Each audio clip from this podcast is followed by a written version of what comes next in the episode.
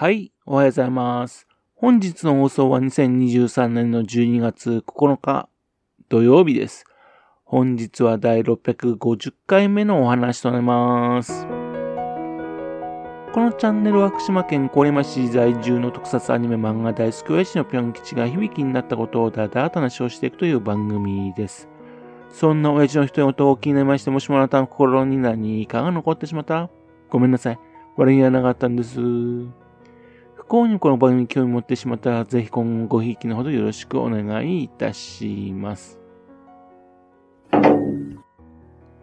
日の夕方、大きなニュースが飛び込んできました。漫画のね、あの、ライジングインパクト。そうね、来年の6月にですね、ネットフィリックスでね、アニメ化だそうです。夏の滞在、目視録の4騎士の鈴木中場さんの漫画です。ね、鈴木中場さんというとね、福島県須賀川市出身の漫画家さんです。これでね、漫画がアニメ化するのは3作目。県内出身の漫画家さんで、ね、漫画を3作ね、アニメ化したのはね、鈴木中場さんが初めてなんですね。すごいですね。ライジングインパクト。少年ジャンプに連載されたゴルフ漫画です。主人公のね、小学生のね、ガウェインっていうね、えー、少年がですね、ゴルフにのめのめり込んできましてね。で、最初のライバル、ランスロットと共にですね、世界の強豪たちとね、競い合ってね、上達していくという物語です。中盤からはですね、ジャンプ漫画らしくですね、神の贈り物、ギフトというですね、特殊能力を持つゴルファー同士のね、戦うゴルフバトル漫画なんですね。さすがジャンプですね。連載開始したのはですね、1998年の52号だから、ドラゴンボールとかね、スラムダンク、悠々白書などね、連載はね、終わってるんですかね。まだまだ少年ジャンプはね、怪物級のね、売り上げをしてしていた時期です。ジョジョだとかね、シャーマンキングとかね、あの時代の漫画ね、アニメ化されることが多いんでね、もしかしたらこの作品もアニメ化してくれないかなと思っていたんですね。そしたら本当にですね、アニメ化になったんでびっくりしています。そういえば悠々白書、まさかの実写化もね、ネットフリックスでもなく公開ですね。ネットフリックスなんかすごいですね。ライジングインパクトってですね、鈴木中場さんの漫画の中でね、自分が一番好きな漫画なんですよね。主人公ガウィン七海っていうのがですね、山奥の村に住んでるんですが、あのー、金髪ね、青い目のハーフの子なんですよ。で、可愛い少年なんですね。ですけどもね、打県庁みたいなですね、須賀川市の方言をね、喋るのがとても可愛いんですよ。それが面白いんで。ね。だんだんですね、漫画の中でね、プニプニしたキャラクターに変身して時間が長くなるんですね。そこもなんか面白いところだったんですね。で、漫画の本のね、参加の方ですね、ガウィンのね、住んでいた山奥の村っていうのがね、福島県ということが明らかになるんですね。そんなわけですね、福島県出身の少年が活躍するアニメということになります。すごいですね。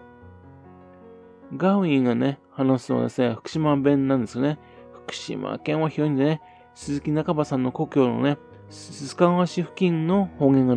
喋られるんですよ。というわけでね、アニメどのぐらいですね、それを再現するのか、非常に楽しみなんですね。ちなみにその方言をね、話すことになるのはですね、7つの大罪の人気キャラ、人の言葉を話し喋るですね、豚のホーク様、ね、その声をやりました、久野美咲さんです。どんな風に喋るのか、非常に楽しみです。で、アニメの監督はですね、やっと安心宇宙旅行だとかね、ゴールデンカムイなどをですね、アニメ化したナンバーひとし監督です。アニメ制作はね、ナンバー監督と組むことが多いですね、レイディースっていうね、会社みたいです。予告を見た限りだとね、かなり期待できるね、アニメになるんじゃないかなという気がします。そしてですね、漫画からアニメをするときにね、大事なキャラクターデザインっていうのがあるんですよね。それをですね、なんとですね、福島県の本宮市出身のね、押山清隆さんなんですよ。フリップフラッパーズの監督さんですね。予告を見てみるとね、25年前のね、漫画のキャラクターのね、イメージをかなり再現した感じなんですね。大山さんのね、個性はなるだけですね、出さないようにね、工夫してる感じです。もったいない気もするんだけども、まあこれしょうがないですよね。ぜひですね、まあ、押山さんに影響されましてね、プニプニのガウンのね、動きですね、押山さんのアニメっぽい動き、ぜひしてくれないかなって期待してるんですかね。原作の漫画はですね、連載中ですね、とっても面白い漫画と自分を持って見ていたんですよね。途中でジャンプのね、人気投票システムでね、後ろの方に並ぶようになりましてね、そして途中で打ち切りになっちゃうんですよ。ところがね、不安の人気を抑えてね、再復活したというね、そういうふうなあの伝説を持つ漫画です。その漫画がですね、連載終了後ですね、25年後にですね、アニメ化。しかも、世界同時配信のネットフィックスですよ。なんかびっくりしますね。そしてこの漫画ですよね、7つの滞在でもですね、アーサー王級円卓の騎士、その物語のね、背景に書かれていますけどね。この作品ではですね、円卓の騎士を、ね、元にしたネタが盛り込まれているんですね。鈴木中場さんですね、ジャンプでデビューするときにですね、そのデビュー作もですね、アーサー王伝説を元にしたものだったんですよ。今だったらね、異世界ファンタジー風でね、こういう設定はね、当たり前の設定なんですよね。25年ぐらい前だとね、それじゃダメっていうのでね、それでゴルフ漫画の中にですね、アーサー王の伝説をね、盛り込んだわけですね。それを見るのもね、楽しみだと思ってます。で、今回のアニメ化ですね、6月と8月にワンクールずつっていうのでね、話数的にね、2シーズン分なんですよね。そうすると、ちょっと話数的に登場できるかどうかが微妙なんですね。キャラクターの中にですね、スカ川紅葉っていう名前のね、ライバルキャラも登場していくんですよね。